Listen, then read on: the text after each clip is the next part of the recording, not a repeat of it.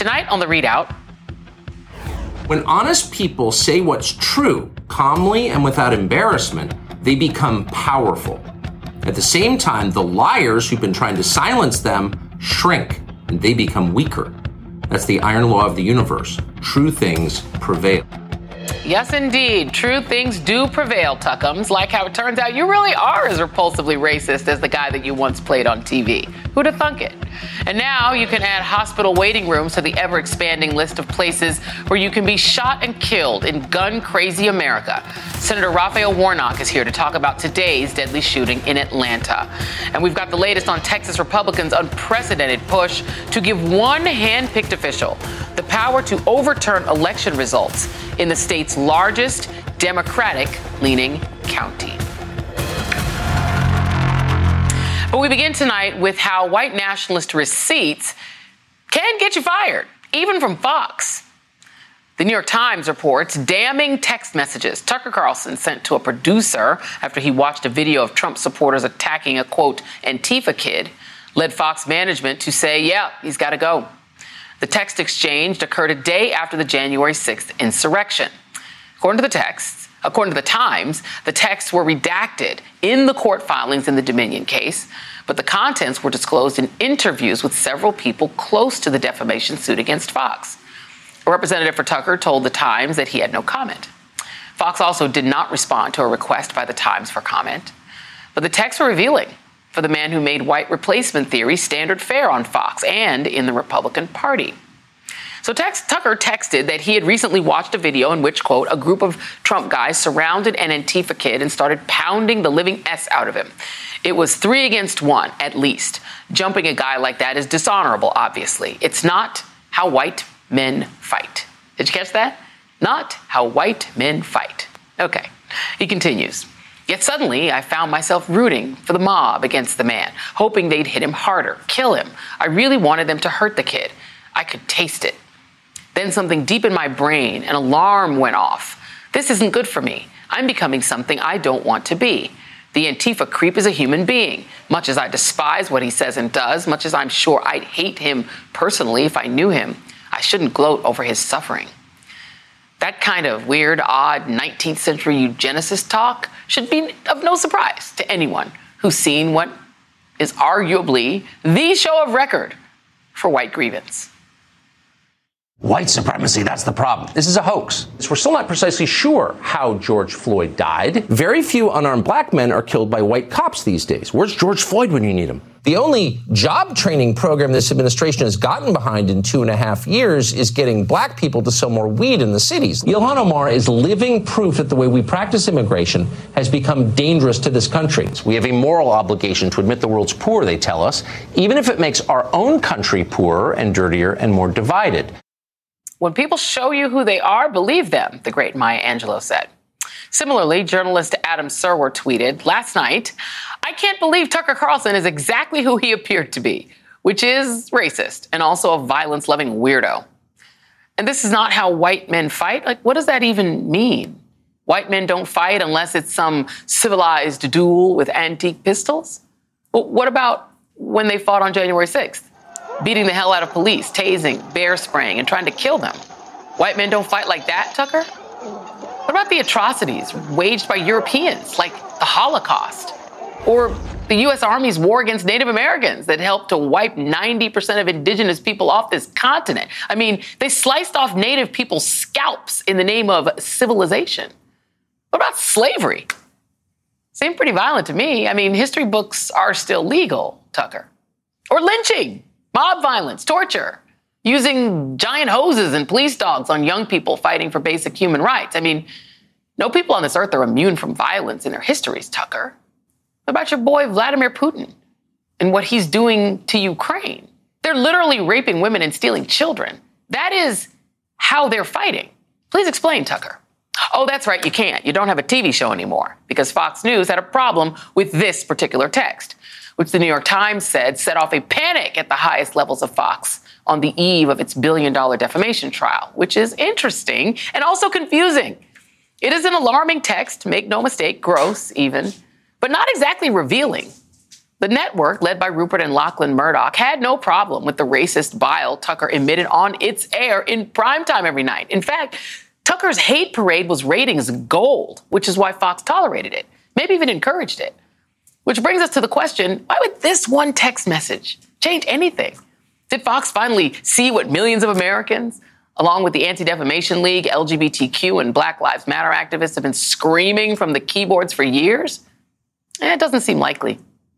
Perhaps what Fox management really feared was the spectacle of Tuckums reading that text and maybe others on the stand in the upcoming trials they're still facing, proving that his on air screeds weren't just an act and that Tucker was just as racist, misogynistic, xenophobic, and horrible behind the scenes as he was on TV. That his thoughts about violence and race were real, not pretend, and that they weren't just for entertainment. And that was a fact just too damaging, even for a network that is hooked on lies. I'm joined now by Tara Setmayer, Lincoln Project Senior Advisor, former Republican Communications Director, and UVA Center for Politics Scholar, and Charlie Sykes, Editor at Large for The Bulwark and MSNBC columnist and contributor.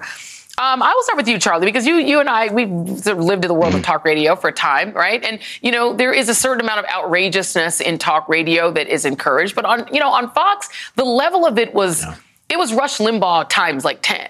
I mean, he was just saying stuff that used to be considered just straight up white nationalism, and they didn't have a problem with that. So why do you think this one text about him saying that's not how white men fight, which is a really odd thing to say, by the way, yeah. very odd thing to say in the 21st century? Why do you think that got him bounced? Yeah, I'm I'm not buying this actually, uh, Joy. And I think you've laid out the reasons why. Um, you know, and I think Ari Melber also made the point in the in the last hour. Uh, so we're supposed to believe that Fox executives and board members were shocked, shocked to find out that their leading star was was a racist. I mean, think about all the things he said on the air. You played a small montage of what he did night after night after night. There's no secret about this. This is who Tucker Carlson is.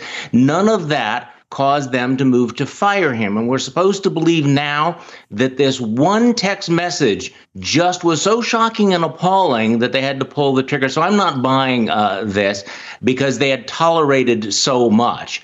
Um, I think obviously there's a campaign um, out there, a PR campaign, and you know I'm, I'm certainly not going to come to Tucker Carlson's defense here, but this is not what did it. They cannot justify keeping him on the air while he was pushing the great replacement theory and saying the things he was saying night after night. New York Times did a big front page story saying that this was the most racist show in the history of cable television, and Tucker Carlson thought that was a big joke. Are we supposed to believe the Murdochs didn't see that story, that they didn't know what they were putting out on the air? So I'm, I'm sorry, I'm just not buying the fact that this was the smoking text that did Tucker in. I, am with you. I mean, let me just read this. This is about this is from the New Yorker. This is actually from April, um, uh, the April edition of the New Yorker.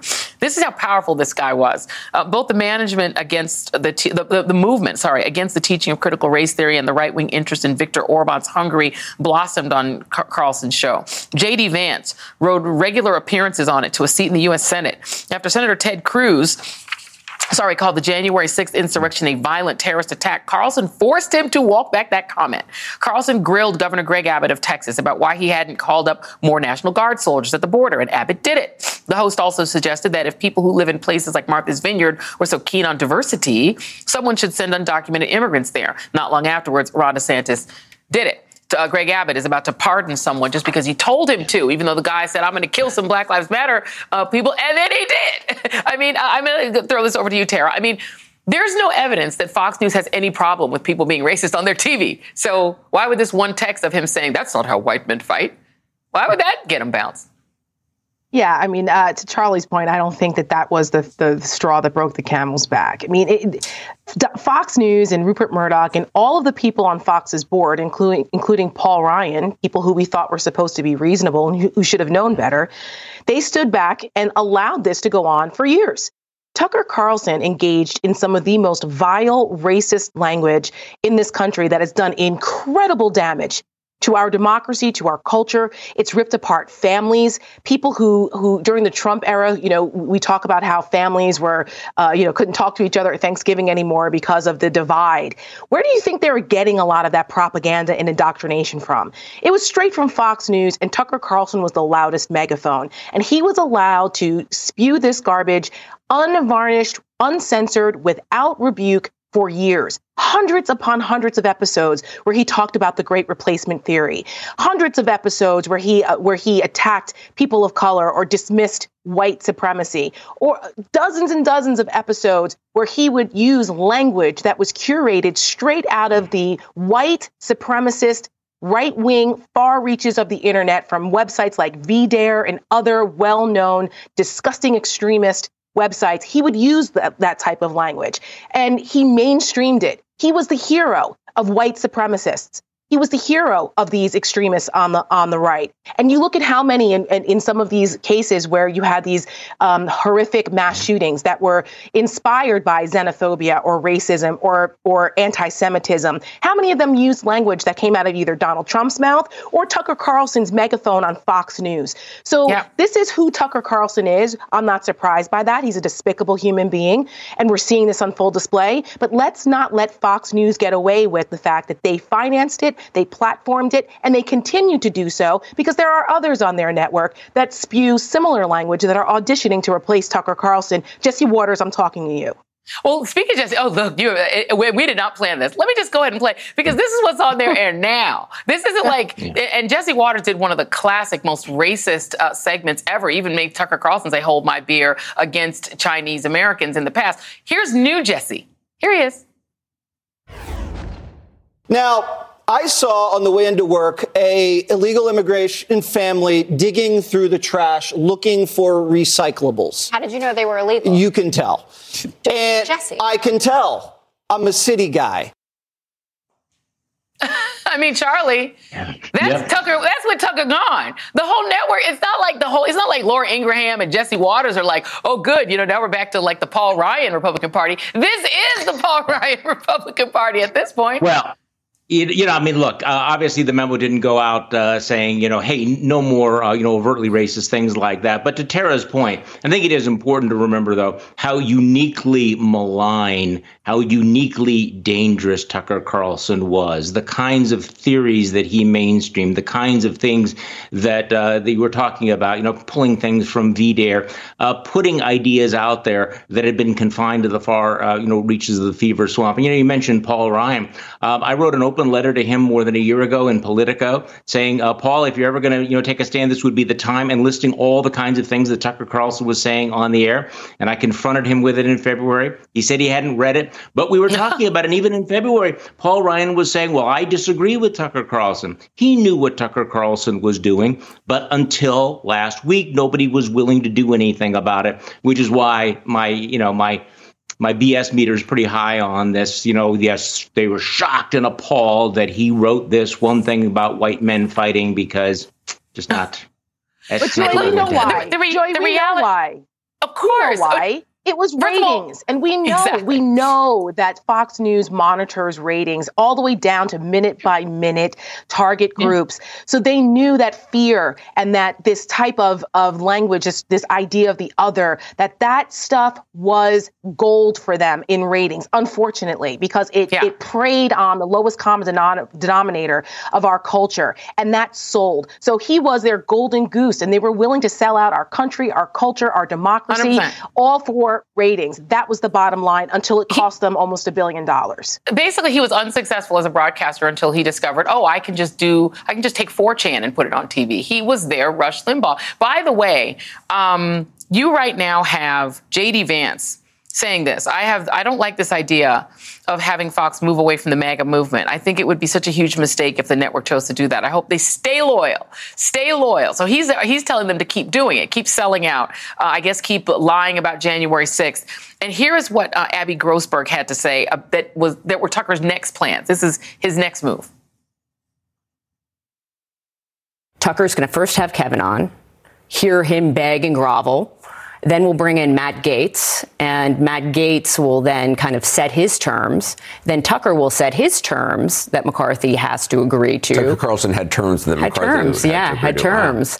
I mean, the challenge is Charlie Tucker believed, and probably rightly, that he controlled the Republican yes. Party. J.D. Vance, all the rest, they're all they work for Fox, yes. right? And Fox works for whoever the wildest people in their base are, the craziest.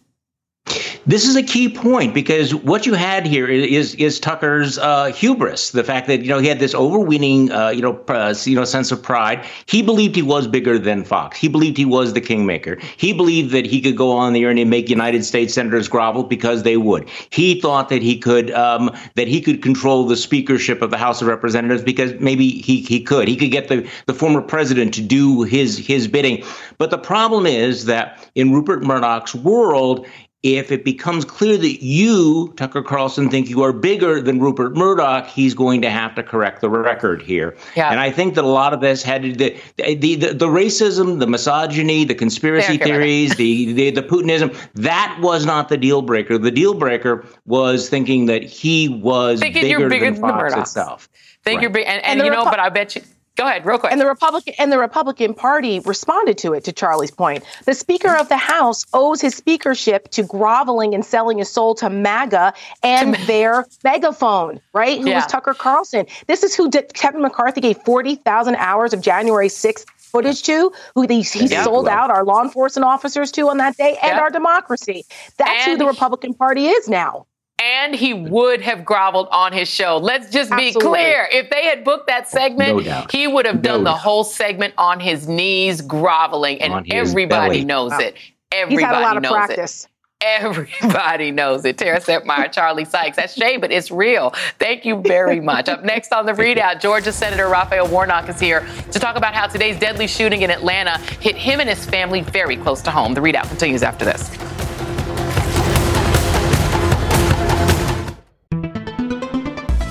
Everyone. It's Katie Phang. Did you know my weekly show on MSNBC is now available as a podcast?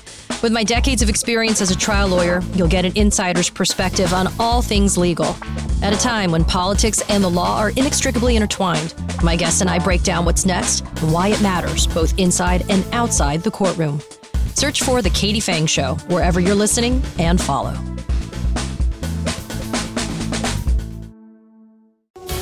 Join MSNBC's Simone Sanders Townsend, Michael Steele, and Alicia Menendez as they team up to host The Weekend. We want to get the newsmakers, the people that are in the middle of what is happening. It's about the conversation. A lot of Americans check out of conversations. We want to check them in. Conversation we begin and that you continue all week long. The Weekend, Saturdays and Sundays at 8 a.m. Eastern on MSNBC.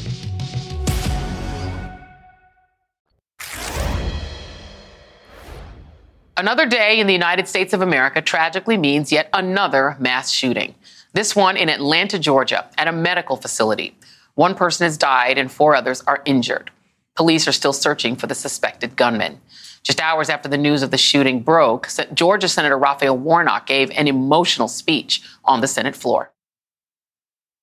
I feel this this afternoon in a very real sense. I feel it in my bones because my own two children were on lockdown this afternoon. I have two small children, and their schools were on lockdown responding to this tragedy. They are there, I'm here, hoping and praying that they are safe. But the truth is, none of us is safe. As a pastor, I'm, I'm praying for those who are affected by this tragedy, but I hasten to say that thoughts and prayers are not enough. And in fact, in fact, it is a contradiction to say that you are thinking and praying and then do nothing. It, it, it is to make a mockery of prayer.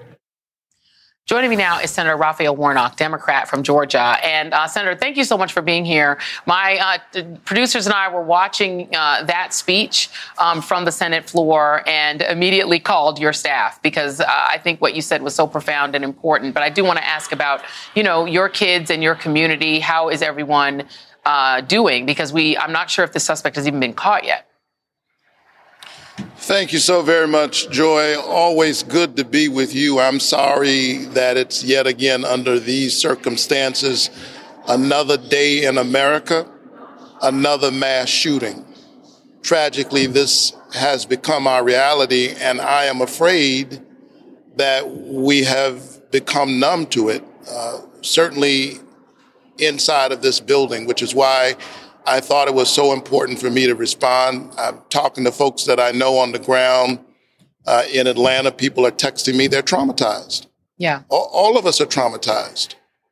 Well, I mean, I, am with you. My kids have been through lockdowns uh, in Florida when they were young. They're grown now. I'm sort of thankful that they're grown and not in, uh, to be blunt, a red state, um, because I can't imagine how scary it is to take your children to school um, in this country right now, particularly in states that are awash in guns. And unfortunately, as much as we love Atlanta and as much as we all love Georgia, your state is one of them. I just want to read a couple of things here. The gun laws in the state of Georgia do not require background checks or permits to purchase hand handguns. They do not require a permit to carry a concealed gun in, in public. They do not require people with serious mental illness. They don't prohibit people with serious mental illness from having firearms. They do not prohibit people with violent misdemeanor convictions from having firearms.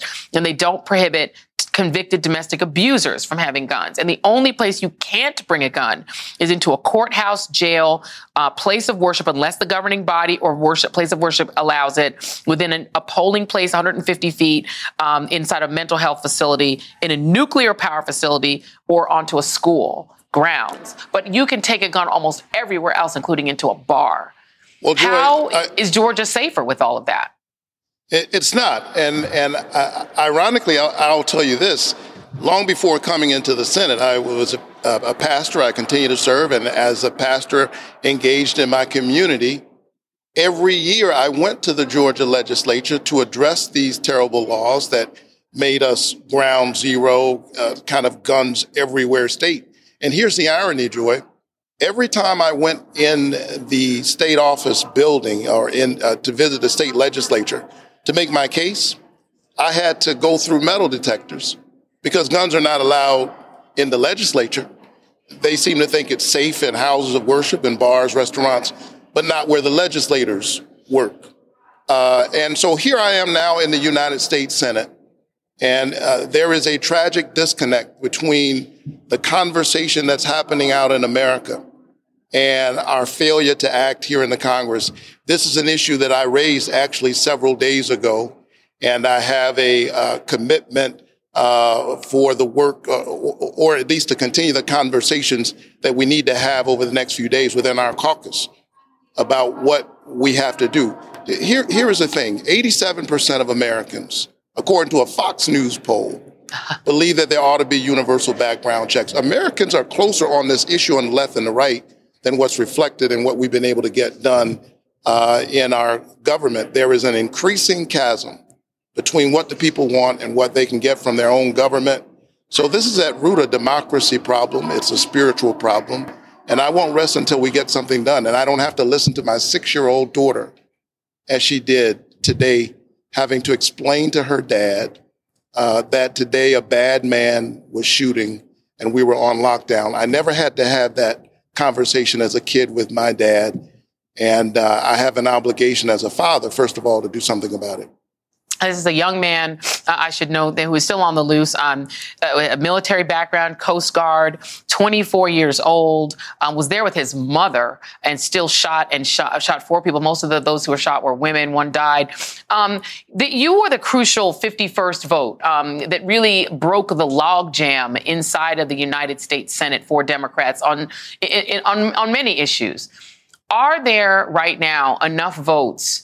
among your 51 member caucus to move aside the filibuster in order to pass the gun reform that you acknowledge and I know 80 plus percent of Americans want background checks, 21 year uh, age minimum, the things that we all agree on. Can that pass with 51 votes? At least get through a filibuster? Well, last summer we passed uh, gun safety legislation on a bipartisan basis the first time in 30 years. And while that bill was modest, it was an important step forward. And I think it was important for us to do that. And what we need to do now is to build on that work because here's the thing.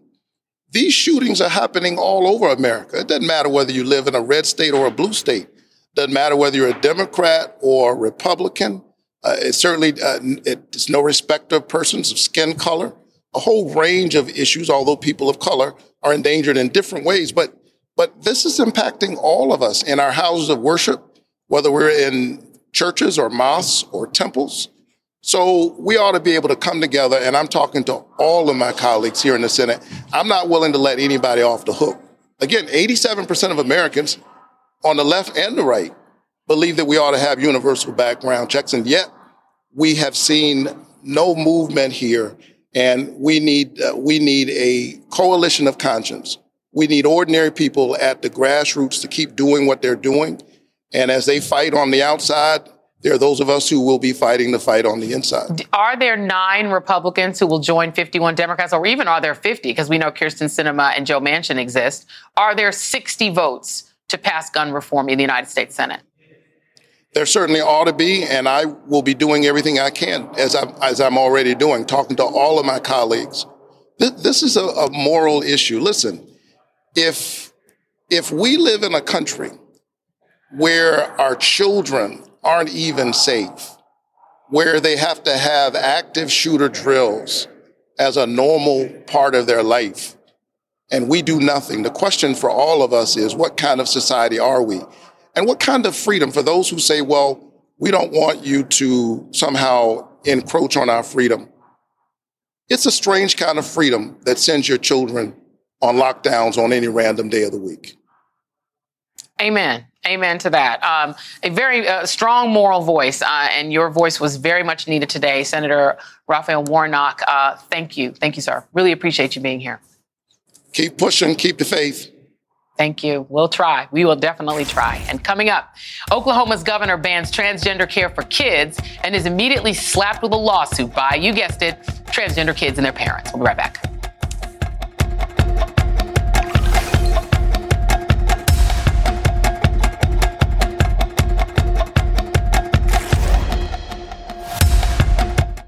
Hey, it's Chris Hayes. This week on my podcast, Why Is This Happening? Evangelical pastor and director of Vote Common Good, Doug Pagitt, on the rise of Christian nationalism and what's at stake in this year's election. We lack a story in this country about what our politics are supposed to achieve. And when we suggest to them that the common good can be your voting identity, rather than being Republican or being a Democrat or being fiscally this or that, big government or small government, but you care about the common good, people are like, oh yeah, that that I actually care about. That's this week on Why Is This Happening? Search for Why Is This Happening wherever you're listening right now and subscribe.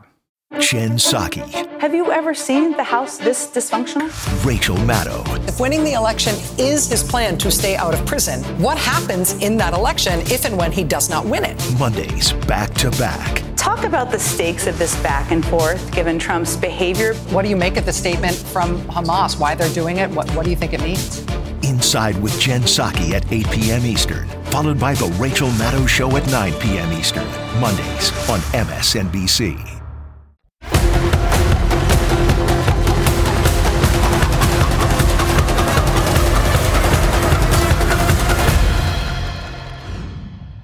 Comes to mind when you think about animated children's shows like Clifford the Big Red Dog or Work It Out Wombats? Perhaps, how does a family clean up after the poops of a dog the size of their house? Or what is a wombat anyway? I bet you didn't think, hey, these shows are trying to sexualize my kids.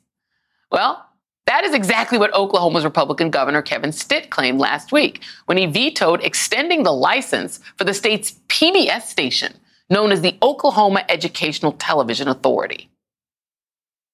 I don't think Oklahomans want to use their tax dollars um, to indoctrinate kids, and some of the stuff that's that they're that they're showing it just overly sexualizes our kids.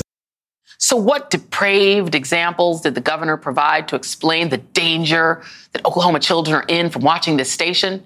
According to the Tulsa World, a spokesman for the governor sent information showing that the station promoted LGBTQ focused Pride Month programming in recent years.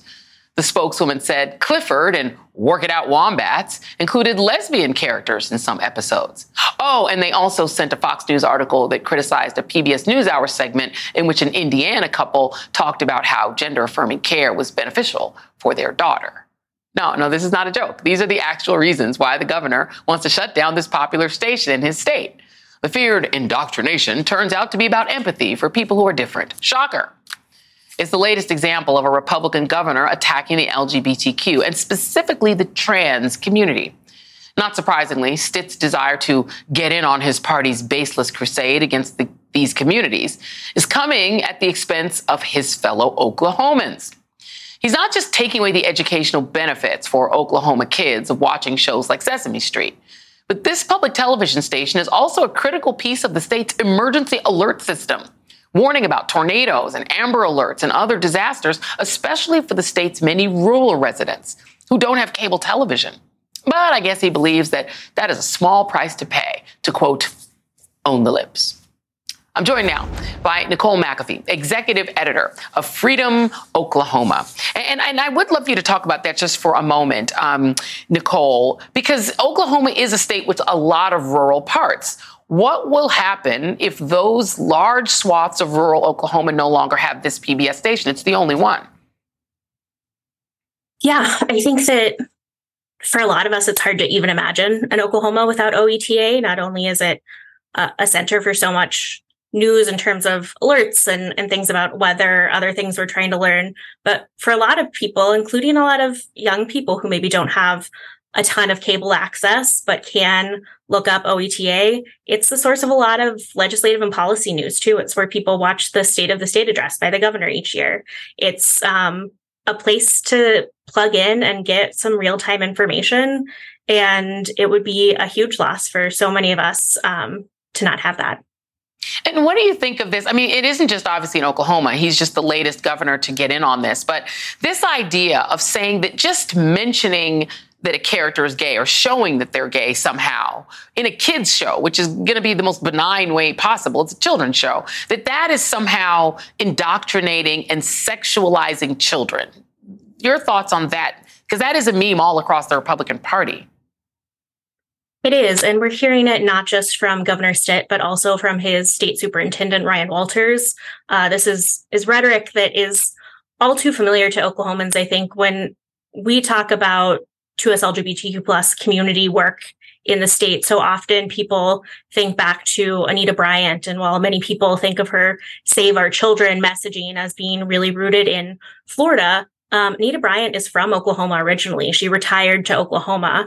And as I've talked to community members over this last week, especially since this veto, there are so many older queer community members who thought we were past this part of the work, who thought that at least the very existence of queer people was no longer up for debate and for it to be attacked in, in such a, I think, shocking way for so many people, for it to be rooted in this attack on on our public broadcasting channel, I yeah. think is really difficult for people to wrap their heads around.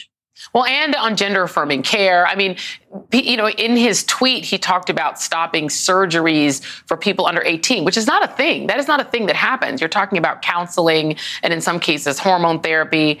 However, they're still going to allow doctors to perform surgery on intersex children who are born intersex, meaning doctors get to make a decision before the child is old enough to make a decision about their own body. They can do that, right? But they can't do this. And he's also done this thing where he's not allowing, although he claims to have um, indigenous heritage himself, not allowing young people to wear their indigenous clothing to their graduations. It feels like it's just erasure of everything that is not cis white Christian. Yeah, yeah. The the tribal regalia bill passed almost unanimously. I think there was a single no vote in the entire legislature. And when we think about the Oklahoma legislature to have that much agreement that this was necessary as a, a protection for Indigenous students to be allowed to wear regalia at graduations, to see him veto even that. Uh, with a specific message that he thought it was giving special privileges to Indigenous people when really it was just protecting access to regalia, I think was was certainly difficult to watch. I mean, he was the, the first Indigenous tribal citizen to be governor elected in the country, and to then see him use so much of his power to ta- attack Indigenous communities in addition to queer and trans communities, um, I think is definitely a, a tough reminder that representation alone is not enough if people aren't dug into the work and, and connected with community. Oh, absolutely. Listen, African Americans have experienced that with Clarence Thomas for a really long time. Just because somebody is, you know, of your community doesn't mean that they actually care about your community. It just, it is an unfortunate, sad fact. Um, we will be paying attention to this story and hopefully y'all keep your PBS station. It is one of the best things about television, uh, PBS. Um, and working out Wombat sounds like a lot of fun. I'd love to watch that. Uh, Nicole McAfee, thank you. And coming up next, I wish that I could stop being surprised by the underhanded links Republicans will go to grab and hold on to political power. well, maybe someday. I live in hope. I'll explain in a second.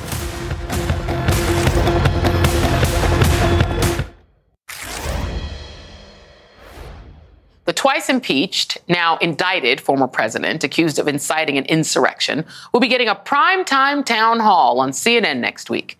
Who cares that he's under investigation for stealing classified documents and orchestrating an assault on our democracy? Who cares that he's promised to pardon the criminals convicted of beating police officers, defecating in the Capitol, and costing the American taxpayers more than $2 million in damages? Apparently, no one seems to care. These authoritarian tactics have been normalized by the MAGA party and by parts of the media. Just look at Texas Governor Greg Abbott. He has promised to pardon a man who was found guilty of murdering a Black Lives Matter protester. Why? Because Tucker Carlson told him to. And he wants to stick it to the libs. It doesn't matter if the guy posted racist stuff online and sought out underage girls on chat sites. Here's the thing. In this world of tribal politics, Republicans really are happy to rule with an iron fist. Every single day, we get new examples from states with Republican supermajorities across the country. The Texas legislature is advancing roughly a dozen bills seeking to strip Democratic leaning Harris County of most of its control over elections. One proposal would eliminate the position of the county election commissioner, which just happens to be a Democrat, and give the responsibilities to the county tax assessor, collector, and county clerk. Another proposal would allow them to suspend or terminate a county election administrator at any time for good and sufficient cause. And finally, and this one is a doozy, they want to pass a law that would allow the Secretary of State, who is handpicked by the governor, to redo any election in Harris County. You heard that right. This bill would allow a Republican to reject the results of an election in the largest Democratic leaning county in the state and the third largest in the whole country, and allow that Secretary of State to order a new election if they have good cause to believe that a number of locations ran out of ballot paper for more than an hour. And it's not just in Texas where Republicans are targeting blue cities by trying to strip them of their power. Tennessee and Mississippi want to strip large Democratic leaning cities of home rule. In Florida, Missouri, and Pennsylvania, Republicans have removed or tried to remove elected prosecutors, effectively seeking to nullify local election results. And they aren't stopping there. In Ohio, Missouri, and Arkansas, Republicans want to make it harder to pass ballot initiatives to keep you from getting around their obstruction. Just because Donald Trump no longer is in the White House does not mean that the struggle against would be authoritarianism is over. In fact, it is the lasting gift he left this country. Stay tuned after the break to hear just how the Supreme Court in North Carolina is helping him out. Last week, the newly minted conservative majority in the North Carolina Supreme Court reversed not one, but two major decisions related to elections. This new court decided that state Republicans were free to gerrymander their district maps because it does not violate the state constitution. This ruling could effectively hand congressional Republicans an additional four U.S. House seats. Additionally, they reversed a decision relating to a 2018 voter ID law that the previous court said was infected with racial bias. The new conservative court has now set the stage to reinstate that law.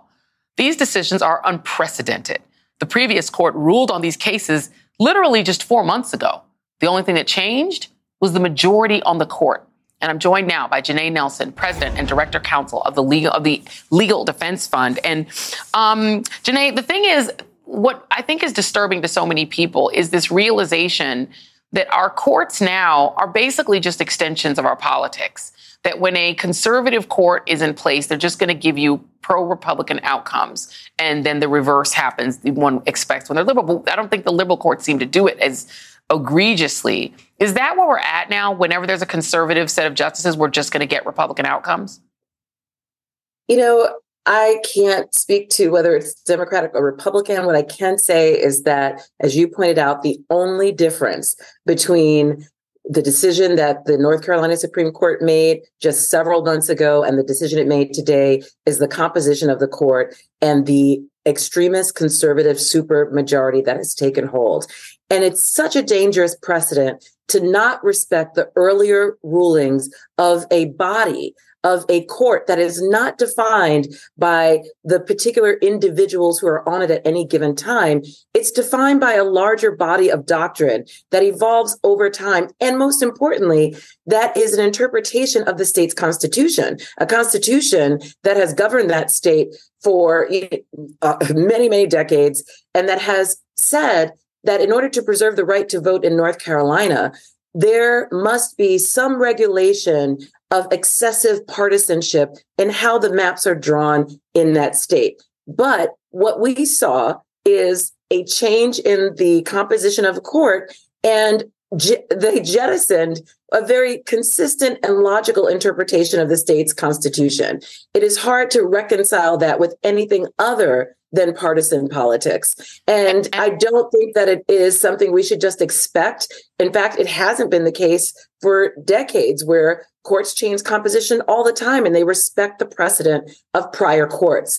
What we're seeing now is illiberal efforts by courts across the country, and North Carolina is just the most recent and one of the most egregious examples. Well, I, right, and I, I, mean, you you can go back throughout history, and you know, you really couldn't tell based on who um, nominated a particular jurist to the court how that court would rule. It wasn't so predictable. I think once after Bush v. Gore, I think that fundamentally changed. But with the Trump courts, the Trump justices, it seems to be even more egregious and in the states as well. We now know how this is going to play out because there was one Democrat who switched parties, giving Republicans a supermajority, meaning that now they're going to go in and they're going to create a supermajority for Republicans in the state. Is there any point in trying to litigate this or the Harris County case when ultimately these cases would wind up at the Supreme Court, who's the most partisan of them all? Their majority is the most partisan of them all. Well, you know, I think that these courts really force the Supreme Court to reckon with its own uh, declarations about deferring to state courts. We saw this in the reproductive justice context. We're seeing it now in the partisan gerrymandering context, where the court said not long ago in Rucho versus Common Cause that federal courts could not adjudicate partisan gerrymandering claims. But of course, if there's a state constitution or a state statute that allows for it, then states were perfectly able and to lawfully regulate that. And now that the court is seeing this happening. I mean, the Supreme Court seeing this happening in states across the country where state courts are not honoring their constitution's principles. It really calls not only those state courts credibility into question but the credibility of the supreme court when it when it punts to state courts that they know will not be consistent and will exercise uh, their authority based on partisan politics I think the problem is is that the reason people don't trust the, the courts, and particularly the Supreme Court and these state courts, is that it's very clear that they want very particular partisan outcomes. I'm just going to show our audience the most gerrymandered states in 2023. These won't surprise you: uh, Wisconsin, Ohio, Kentucky, Louisiana, Arkansas, Texas, Florida, North Carolina, South Carolina, Pennsylvania, Maryland, Utah, and Florida. Um, are you hopeful that this trend can be reversed? Oh, we are actually out of time. I'm going to hold, I'm going to ask you to come back and we will talk again about whether we think this trend can be reversed. Janai Nelson, thank you very much. Um, got right to the finish there. That is tonight's ReidOut.